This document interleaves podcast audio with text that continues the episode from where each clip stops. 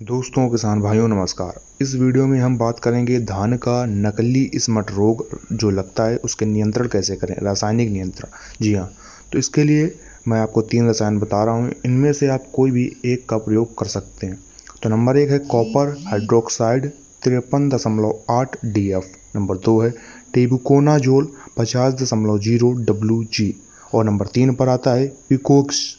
स्ट्रोबिन सात दशमलव ज़ीरो पाँच एस एस सी इन तीनों में से किसी भी आप एक का जो उपयोग है वो कर सकते हैं और इनका कैसे उपयोग करें, कितनी मात्रा में उपयोग करें, ये सभी जानकारी और जैविक नियंत्रण कैसे करें, ये सभी जानकारी आपको कृषक जन डॉट कॉम नामक वेबसाइट पर मिल जाएगी। तो वहाँ पर विज़िट करें और इस वीडियो को लाइक करें।